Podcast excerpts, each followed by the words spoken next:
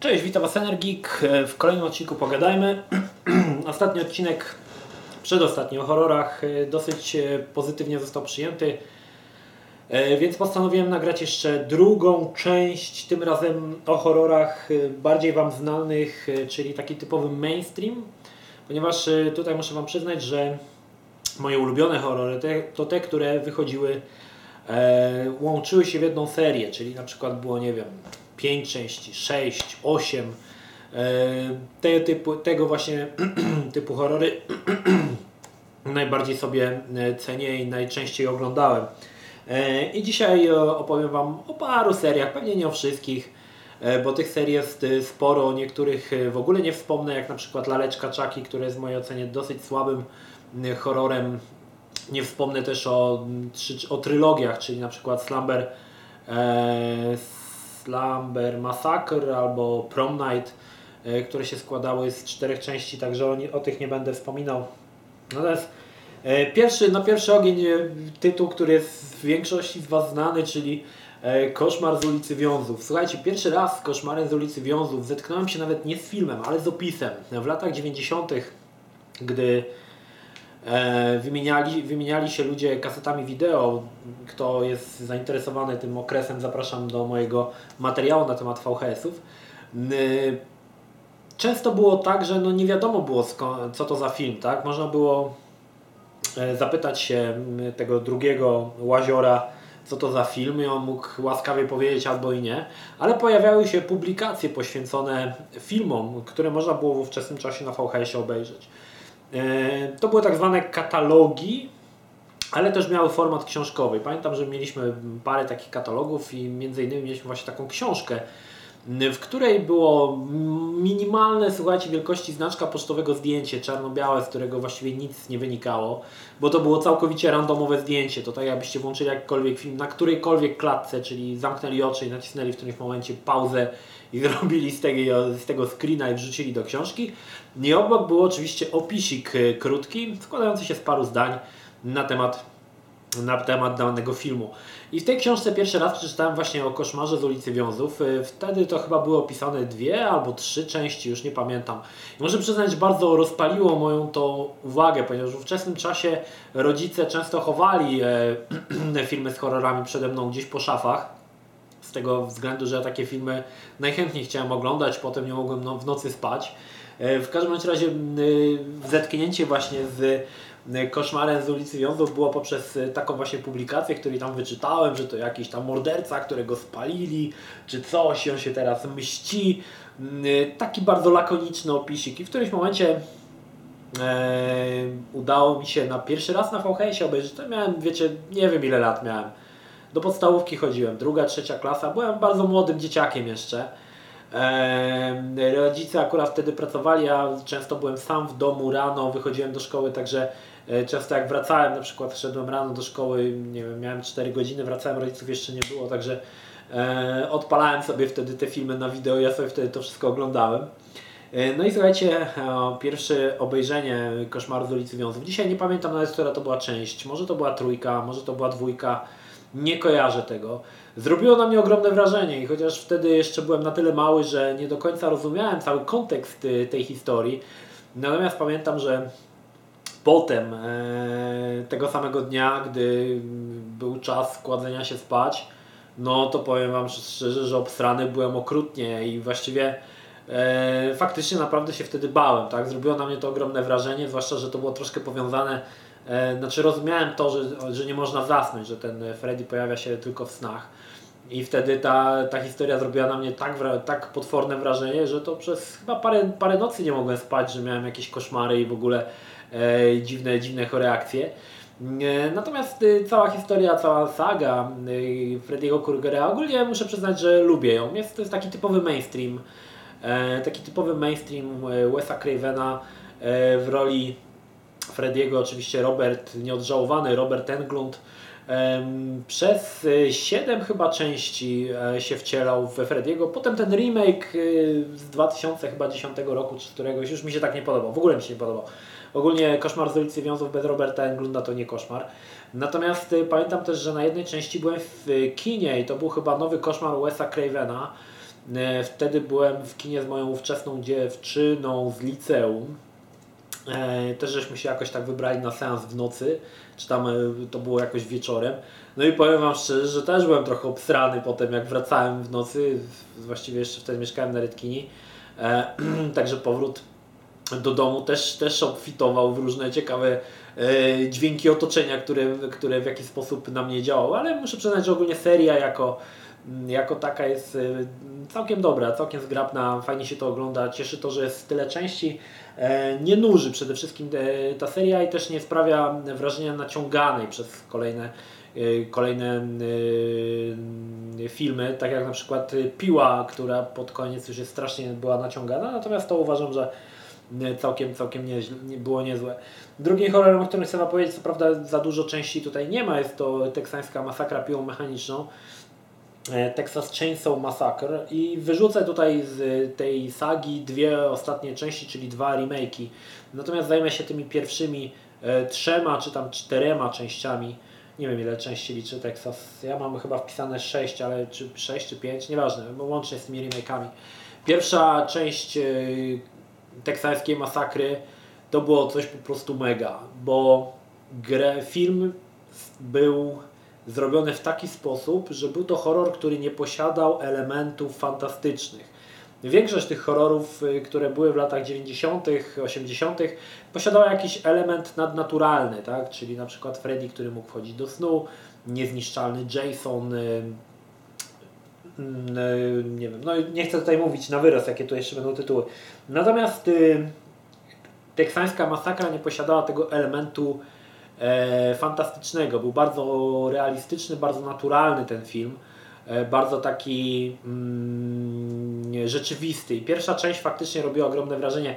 Podejrzewam, że jej realizm polegał też na tym, że były dosyć niewielkie koszty na nakręcenie tego filmu. E, dzięki temu nie było tam jakichś e, mega montażu super, ani nie było jakichś super e, efektów, a jednak film robił ogromne wrażenie. Akurat teksańską masakrę obejrzałem dosyć późno, już później, kiedy zacząłem się interesować horrorami, całą, chwyciłem całą serię. Niemniej jednak najlepiej wspominam pierwszą część, która jest zdecydowanie najlepszą, najlepszą w mojej ocenie. Kultowa postać Leatherface'a mm, dzisiaj to jest taka postać kultowa jak na przykład nie wiem, Freddy, czy, czy Jason, czy Michael Myers. E, niemniej jednak robiła, robiło, robiło to wrażenie. E, szczególnie to, że miał tą twarz właśnie zdjętą z kogoś i tą piłę mechaniczną to było dosyć, dosyć przerażające. Kolejną serią jest seria, której nie, za którą nie przepadam zbytnio. E, wyszło 8 albo 9 części. Tutaj jeżeli się mylę gdzieś, bądź e, powiem o jakimś sytuacji w filmie, który był w innej części, no wybaczcie, tych filmów obejrzało się parę tysięcy. Niemniej jednak wszystkie te horrory, które były seriami puszczane, one e, są podobne do siebie, także łatwo się pomylić. I tym, tym filmem jest Halloween, czyli postać Michaela Myersa, czyli seryjnego mordercy. Nigdy mi się Halloween za bardzo nie podobał, muszę przyznać. Film był w reżyserii Carpentera, E, niemniej jednak e, e, stanowił on taką ciekawą przeciwwagę dla właśnie między innymi Koszmaru z ulicy Wiązów, ponieważ też Michael Myers był, podobnie jak w przypadku teksańskiej masakry piłą mechaniczną, postacią, nie postacią nadprzyrodzoną. On był zwykłym, zwyczajnym człowiekiem, przynajmniej tak z założenia było, tak, bo zawsze na końcu się go zabijało i zawsze on potem wracał, ale na tym polegają właśnie horrory. Niemniej jednak Michael Michael Myers nigdy nie był jakimś moim ulubionym bohaterem i e, oglądałem za dzieciaka jakąś część e, na VHS, ale nie zrobiło to na mnie wielkiego wrażenia. E, może dlatego, że e, postać Michaela Myersa wydawała mi się taka troszkę bezpłciowa i później, gdy zacząłem się interesować horrorami i łyknąłem całą serię Halloween faktycznie też muszę przyznać, że troszkę tak bezpłciowo to według mnie wyglądało. I tak uważam do dzisiaj, tak? Na, na uwagę zasługuje osobne wspomnienie o części trzeciej albo czwartej, nie pamiętam, sezon na Wiedźmy, który miał tytuł Halloween, a który w ogóle nie dotyczył Michaela Myersa, tylko jakichś maskach, co się zakładało yy, i one tam ludzie zabijali, no taka hała, słuchajcie, w ogóle taka masakra. Potem to wyjaśniono, że w tym czasie, kiedy niby działa się akcja tej e, czwórki właśnie sezonu na Wiedźmy, to Michael Myers był gdzieś tam zamknięty i on, i on nie mógł występować. Takie po prostu pierdoły, jak tego się słucha. E, niemniej jednak ta, ta część, która wykorzystywała właściwie tytuł Halloween była totalną szmirą i takim najgorszym właściwie e, najgorszym takim e, bezczelnym wykorzystaniem marki do stworzenia czegoś zupełnie innego. Tak? Tak jakbyście dzisiaj ktoś by nazwał y, grę na przykład, nie wiem, Call of Duty, a zrobił e, po prostu Need for Speeda, tak? By się jeździło samochodami i były, to jest właśnie na tej samej zasadzie. Także to tak trochę, trochę nieciekawie wyglądało. Kolejną e, serią jest kolejna seria, której też nie za bardzo przepada mi. Tego wyszło, słuchajcie, aż 7 części, 8 części. Niewiele osób nawet wie, że wyszło tego 8 części. Jest to Amityville Horror, czyli o nawiedzonym domu z charakterystycznymi takimi oknami e, w kształcie, nie, nie wiem co to jest, no, takich półokręgów czy coś takiego. W każdym razie Amityville Horror, e, ćwierć okręgów. Amityville Horror e, podobno pierwsza część była oparta na faktach autentycznych, gdzie faktycznie był jakiś tam nawiedzony dom. No i potem rozrosła się ta saga do, do aż ośmiu części. Powiem Wam szczerze, że ani jednej z niej nie pamiętam widocznie była tak dobra, że ani jednej z niej nie pamiętam. E, filmy o nawiedzonych domach były dosyć często e, w latach 90. E, puszczane, czy też można było na VHS-ach obejrzeć. Niemniej jednak ta Amityville Horror nie chcę za bardzo, za wiele mówić, bo po prostu tego filmu nie pamiętam. Oglądałem wszystkie części, ale żadna nie zrobiła na mnie jakiegoś wrażenia takiego, żebym, żebym zapamiętał, także zostawmy to. Kolejna seria, e, słuchajcie, 10 części, 10 części serial, seria liczy sobie Władca Marionetek, Puppet Master. E, no tutaj już e, pamiętam, że byłem posiadaczem kasety VHS, gdzie była nagrana chyba trzecia część albo piąta Władcy Marionetek.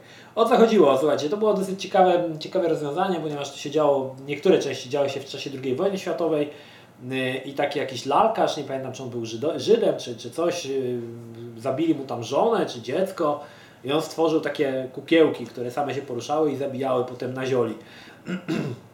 E, no muszę przyznać, że Puppet Master e, na ówczesne lata, kiedy go oglądałem i ponownie oglądałem go będąc y, kilkunastoletnim dzieciaczkiem, nie wiem ile miałem tam z 10, może z 11 lat, E, robił wrażenie. Robił wrażenie, zwłaszcza, że tutaj elementem zabójczym były zabawki, co w ówczesnym czasie ja pasjonowałem się figurkami z Himena, z różnych, e, w tamtym czasie nazywałem to gumowe ludziki. E, miałem tego tony, także obejrzenie takiego filmu i nagle sobie uświadomienie, że moja kolekcja moich zabawek może okazać się morderczymi tymi kukiełkami była dosyć, dosyć silna. Seria, tak jak mówię, no 10 części, słuchajcie, 10 części, z których chyba tak kolejne to tak cały czas się zniżało coraz niżej po równi pochyłej.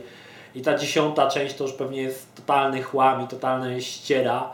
Niemniej jednak przewijało się tam parę fajnych, e, parę fajnych patentów, między innymi lalka, która na głowie miała taki, e, co to było, taki... Mm, do wiercenia takie, takie wiertło, z taką, takie grube wiertło i ona się na przykład wiercało w głowę, ta, ta lalka. Był taki kowboj, który posiadał chyba e, cztery ręce i pistolety. A co tam jeszcze? Już teraz sobie nie przypomnę, ale pamiętam, że którejś części tam to jakoś wypłynęło, że e, te lalki, aby móc się poruszać, czy żeby stworzyć nowe lalki, one musiały ten lalkarz musiał mieć jakiś fragment z mózgu, jakąś coś, szyszynkę, czy jakiś fragment jakiegoś flaka z mózgu i wtedy robił z tego, nie pamiętam, czy wywar, czy on to wszczepiał i ta lalka wtedy żyła. No niemniej jednak y, Puppet Master miło wspominam, zwłaszcza, że taka, e, taki film e, z mojego dzieciństwa, że tak powiem. Może on nie jest jakiś specjalnie y, ambitny, ale te, te części pierwsze się nawet w porządku ogląda, jeżeli ktoś ma E, czas, to pewnie zapraszam do obejrzenia. E, kolejna część, e, nie wiem ile części, 7 albo 8 tego było, Skowyt, seria o wilkołakach. Skowyt też, podobnie jak Puppet Master, jest serią, która z kolejną częścią obniżała loty. Niemniej jednak w pierwszej części ogromne wrażenie robiła transformacja wilkołaka. To jeszcze czasy, kiedy nie było komputerów, więc wszystko robiono animatronicznie, e, przy użyciu lalek. I w pierwszym skowycie jest taka scena, kiedy nie wiem, czy facet czy kobieta się zamienia w wilkołaka i jest to po prostu pokazane mega e, fajnie. Przynajmniej w latach 90., 80. wyglądało mega fajnie, teraz to może śmieszyć. Niemniej jednak e, skowyt też sobie liczy mnóstwo, mnóstwo części. W którejś, też, w którejś części zawitał też Christopher Lee e, grał. Nie pamiętam, czy to było w siódemce, czy, czy w dwójce. Już dzisiaj te, te serie wszystkie raczej mi się mieszają. Tak jak mówię, no te filmy były właściwie takie same. To, to, pomiędzy trzecią a ósmą częścią nie było żadnej różnicy.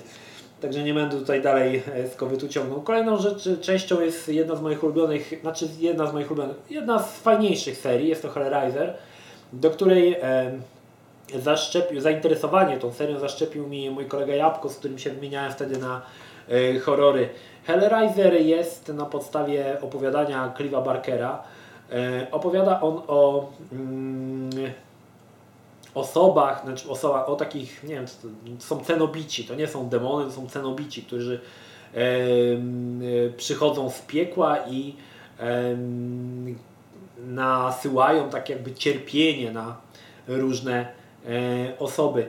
E, najbardziej znaną postacią jest oczywiście e, Pinhead, czyli charakterystyczny gość e, pomalowany nad białą mąką, który w głowie ma powbijane gwoździe, wygląda jak po prostu jeż jeży.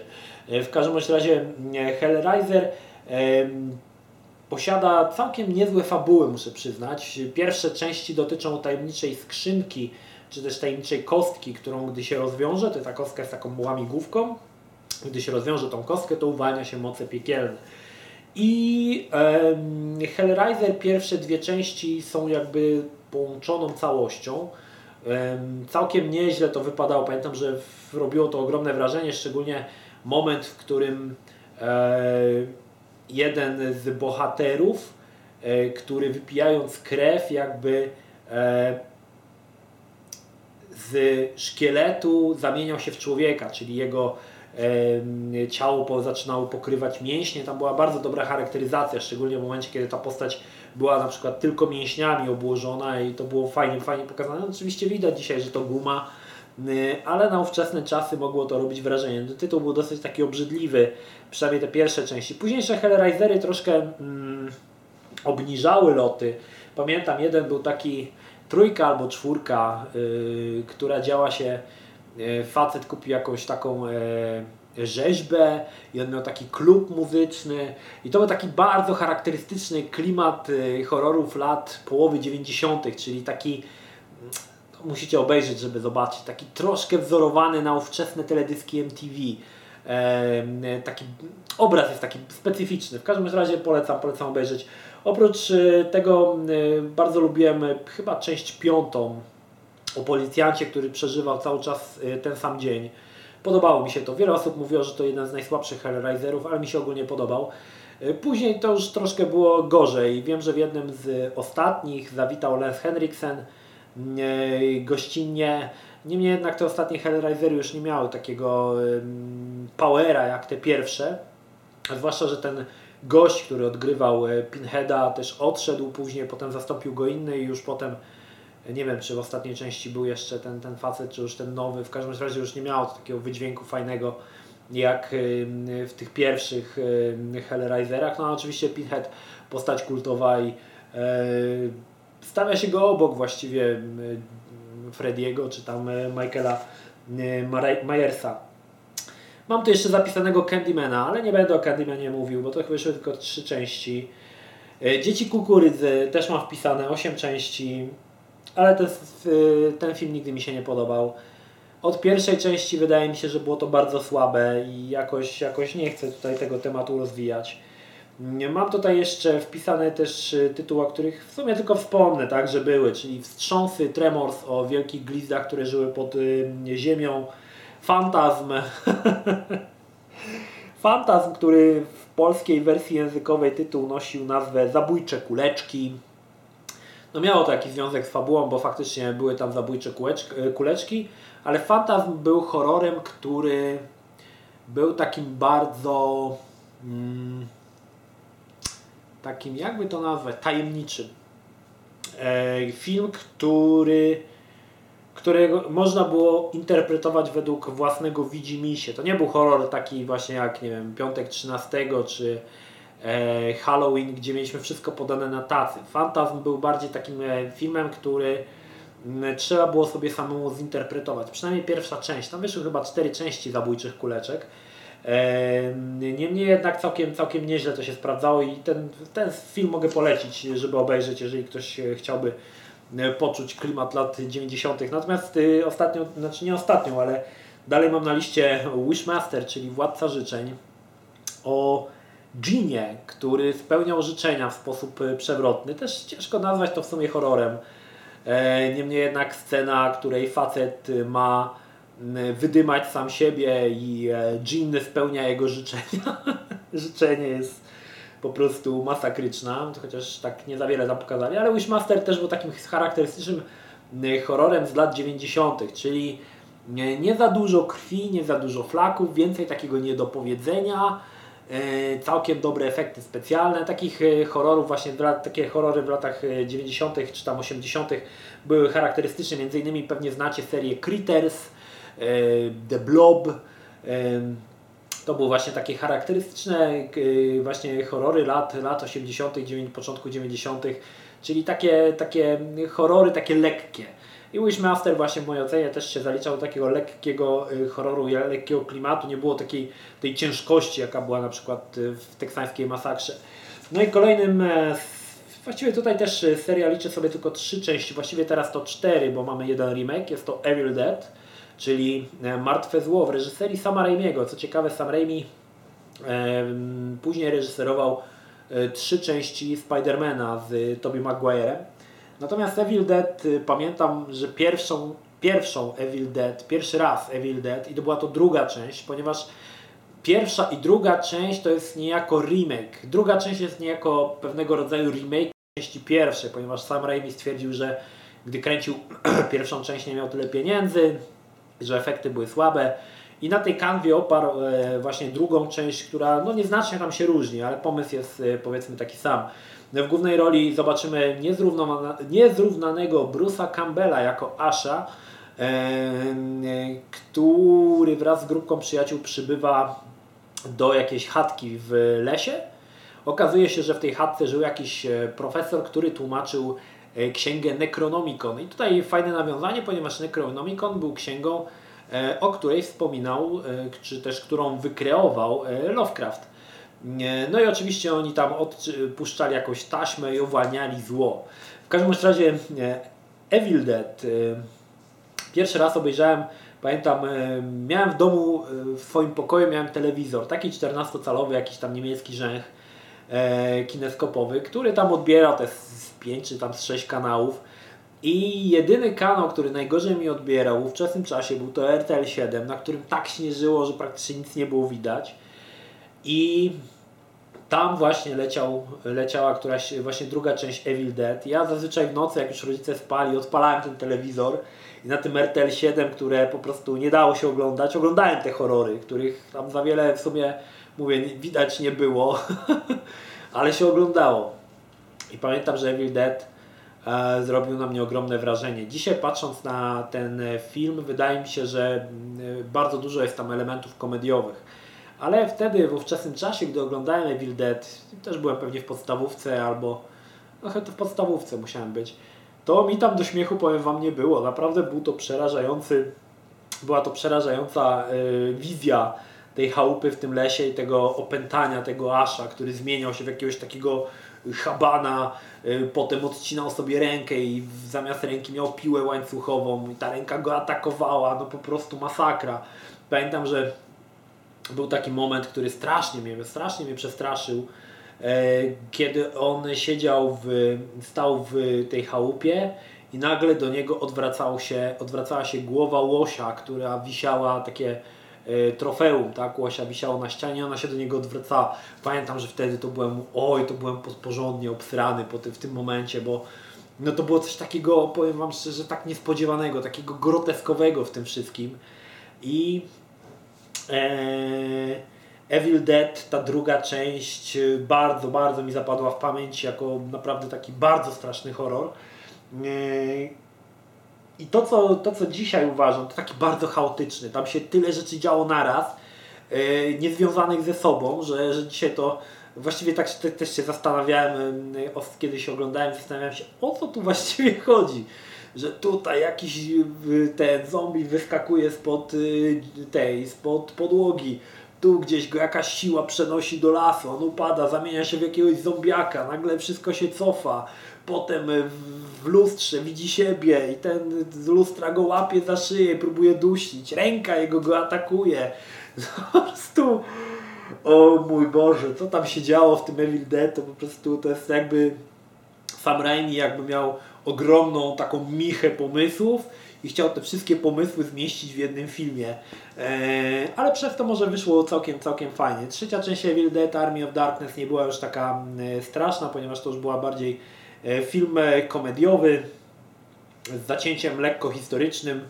E, nie było tam już w ogóle strachu, niemniej e, aż postać Asha z piłą łańcuchową zamiast dłoni no, przechodzi do przechodzi do kanonu kina, zwłaszcza, że warto wspomnieć, że Evil Dead niedawno pojawił się remake, gdzie postać y, Bruce'a Campbella została zastąpiona jakąś dziewczyną, whatever, what the fuck. I nie oceniam już jej tak dobrze jak y, pierwszych dwóch części.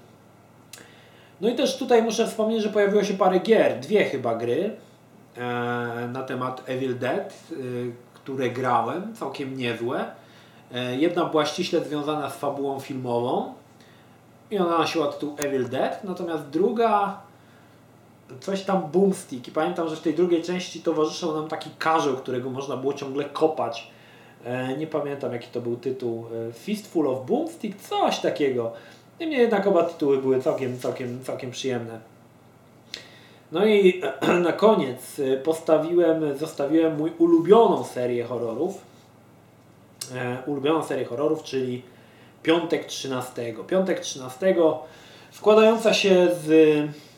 No, tutaj musimy się zastanowić, ponieważ e, składa się z 10 części. Następnie mamy Freddy vs. Jason i mamy jeszcze remake e, Piątku 13. Jeżeli zaliczymy do kanonu też Freddy kontra Jason, no to będziemy mieli 12 części.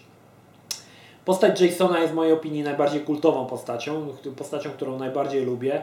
Charakterystyczny haban w hokejowej masce, który pojawił się dopiero chyba w czwartej części, e, ponieważ w trzeciej części, o ile dobrze pamiętam, był taki dosyć chudziutki facecik z workiem na głowie, który nijak się miał do potężnego Jasona, który pojawiał się potem w masce hokejowej. E, I to, co mi się zawsze podobało w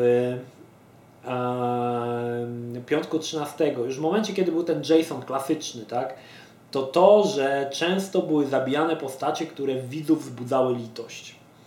Postacie, które wydaje się, że nie powinny zginąć. Czyli na przykład y, w którejś części, chyba w siódemce, czyli Jason y, y, w Nowym Jorku, gdy płynęli statkiem, była, mieliśmy jakąś taką dziewczynkę, czy tam dziewczynę, która tam każdy ją pomiatał i ona postanowiła, że zmieni się w Lachona i wyjdzie i pokaże jaki to z niej Lachon. I tam się umalowała, upindrzyła i już miała wyjść, pokazać, poderwać chłopaka i tam Jason, nie wiem, siekierą łeb rozpłatał czy coś takiego. Albo na przykład w innej części mieliśmy bohatera, który jeździł na wózku inwalidzkim, który no też w jakiś sposób wzbudzał lito, litość przez swoje kalectwo ale Jason nie miał litości i mu tam wbił maczetę w głowę tutaj tak i na wózku pojechał po schodach i, i trudno. to mi się właśnie zawsze podobało, że nie było litości dla nikogo w Jasonie e, w piątku 13. E, natomiast e, w którejś części, chyba w ósmej, wprowadzono e, takie elementy humorystyczne. Nie pamiętam, czy ósma to była, gdzie był taki obóz dla dzieci większość tych części, właśnie nie wspomniałem, działa się nad y, Crystal Lake, czyli nad takim jeziorem Crystal Lake. Przewinęło się sporo postaci znanych tutaj przez y, piątek 13. W pierwszej części między innymi zginął y, Kevin Bacon w całkiem ciekawej scenie, kiedy z podłóżka przepruto mu gardło harpunem od spodu tutaj tak. Całkiem, całkiem to fajna scena, nieźle zrealizowana. Myślę, że w latach 80. E, sporo ludzi się zastanawiało, jak to było zrobione. No i ten klasyczny Jason, ten e, Jason Voorhees, taki, taki wielki haban, e, tak jak mówiłem, chyba z moją ulubioną postacią, zwłaszcza, że on jest taki, że zawsze jak on jest pokazany, że on się pojawia na, na scenie, no to już postać, która mu towarzyszy, to wiadomo, że zginie w jakiś wyjątkowo okrutny sposób. W którejś też części pamiętam taka, śmieszne to było dosyć, może to było w ósemce, kiedy e, mieliśmy e, parę w jakimś kamperze i Jason w tym kamperze się zjawił, wziął tą babkę, e, babkę no, i taki wepchnął głowę w, ten, w ścianę tego kampera, w ten, w tego samochodu i na zewnątrz było pokazane jak taki odcisk twarzy się utworzył w blasze tego samochodu, także były to naprawdę śmieszne, śmieszne rzeczy. No i Jason jest też postacią, która jest praktycznie nieśmiertelna, jego tam zabijali, on potem wracał.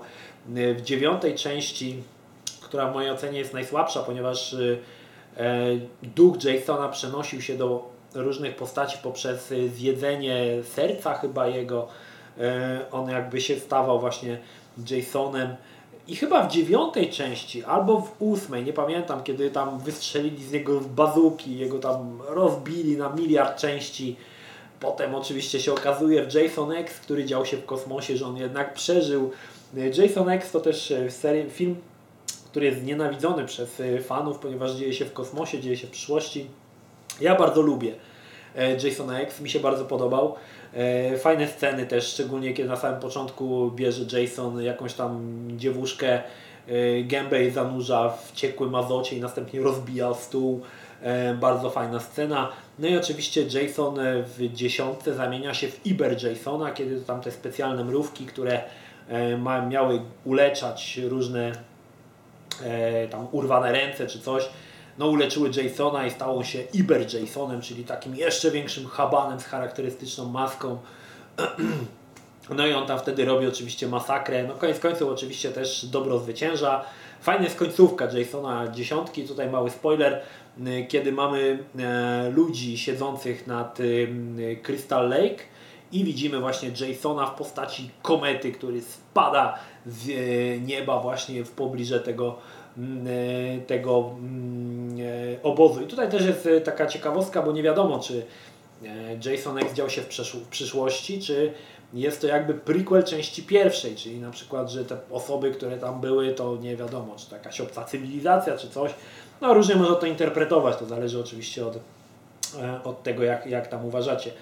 E, tak jak mówiłem, no Jason zawsze na końcu go tam e, w jakiś sposób zabijali, a to go utopili. E, no i tutaj charakterystyczna rzecz, ponieważ w pierwszej części Jasona, w pierwszej części Piątku 13 nie zabijał Jason.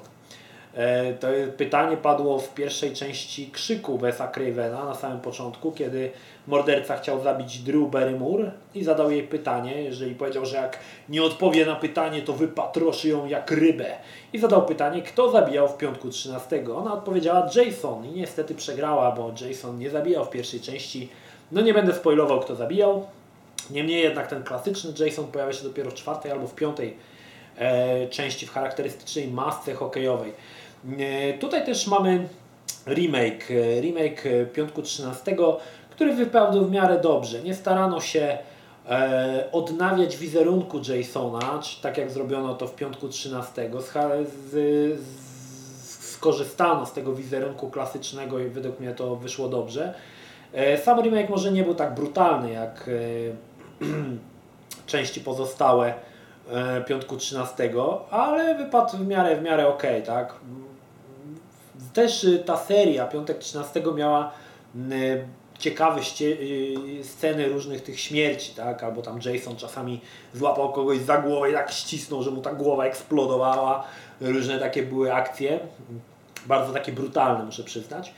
E, tutaj też mamy ciekawy crossover, czyli e, spotkanie dwóch największych zakapiorów, czyli Jasona i Frediego Krugera. E, film, który o którym mówiono wiele, wiele lat wcześniej, że coś takiego się pojawi. Ja ten pamiętam, że pierwsze wzmianki to pojawiły się, jak ja jeszcze chyba byłem w podstawówce albo w liceum, że tego typu film ma powstać, że Jason spotka się z Freddym w jednym filmie. E, Samo, cross, samo cross, sam crossover wystąpił już wcześniej w komiksach, także, także wersja filmowa jakby nie była czymś nowym, bo już wcześniej to się przejawiało w komiksach. Niemniej jednak muszę przyznać, że całkiem nieźle wypadał, e, wypadał ten crossover i pojedynek Jasona i Frediego e, wypadał całkiem nieźle. Zwłaszcza, że oczywiście tutaj Frediego nadal grał Robert Englund i to była jego ostatnia rola jako Freddy Krueger. E, Natomiast kto grał Jasona? Zawsze nie pamiętam. Kane Hader chyba, o ile dobrze kojarzę. Wielki facet, który zawsze właśnie charakter, był charakterystycznym e, Jasonem. Z, na przykład to było charakterystyczne dla Jasona, że jak oddychał, to całe mu się ruszało tutaj. Ale to było dosyć, dosyć, dosyć fajne. No i tak powiem Wam szczerze, że ten Jason i Piątek 13 z tych wszystkich serii najmilej wspominam, najwięcej razy widziałem, e, e, najmilej wspominam, no, najmilej wspominam te mordy i zabójstwa. Niemniej jednak e, nadal, nadal mi się podoba ta seria. Co jakiś czas oglądam którąś część Jasona, bo lubię tą serię. E, Jest ona według mnie takim właśnie e, takim dla mnie przynajmniej takim wzorem e, takiego teen slashera, tak? E, Dla e, horror właśnie z gatunku teen slasher, to właśnie Piątek 13 jest dla mnie takim wzorowym, modelowym przykładem. Oczywiście te części od momentu, gdy pojawił się już e, klasyczny Jason. No słuchajcie, przebiłem się przez te wszystkie e, serie horrorów. Wielu nie wspomniałem, między innymi, nie wiem, e, Rank, Wrong Turn, nie wiem jaki to jest polski tytuł, e, Droga bez powrotu chyba, e, który był, jest dosyć nową serią, Wzgórza mają oczy, w sumie to starsza seria, tylko też wyszły remake'i, Em, Piła, która miała 7 albo 8 części. No nie wspomniałem tutaj o wielu seriach, które e, są nowe, a których może, o, Zmierzch też, pasjonujący horror, to prawda Zmierzchu nie widziałem, także nic tutaj nie mogę na ten temat powiedzieć. Niemniej jednak e, jestem ciekawy Waszych e, ulubionych serii horrorowych. Może macie jakąś serię, o której nie wymieniłem, a którą, którą lubicie bardzo oglądać. E, nie wiem, może Sleepaway Camp albo coś takiego. E, Slumber Party Massacre, tak jak mówiłem wcześniej, e, to są, to są dosyć filmy takie dosyć niepopularne w Polsce, no ale oferujące też ciekawe podejście do tematu mm, z gatunku oczywiście teen slasherów. Także dajcie jakiś feedback na dole w komentarzach, jakie są Wasze ulubione serie. Podyskutujmy na ten temat, czy może która jest Wasza ulubiona seria z tych, których wymieniłem, czy może też lubicie Jasona, czy może bardziej Frediego, czy może tam kogoś innego, może Mike'a, Michaela Myersa. To oczywiście też e, Mike Myers. Hmm, Mike Myers i Michael Myers. Coś w tym jest. Mm, Także, także dajcie znać i zobaczymy, e, jak się dyskusja potoczy. To tyle. Pozdrawiam Was Energik, trzymajcie się. Do następnego. Cześć.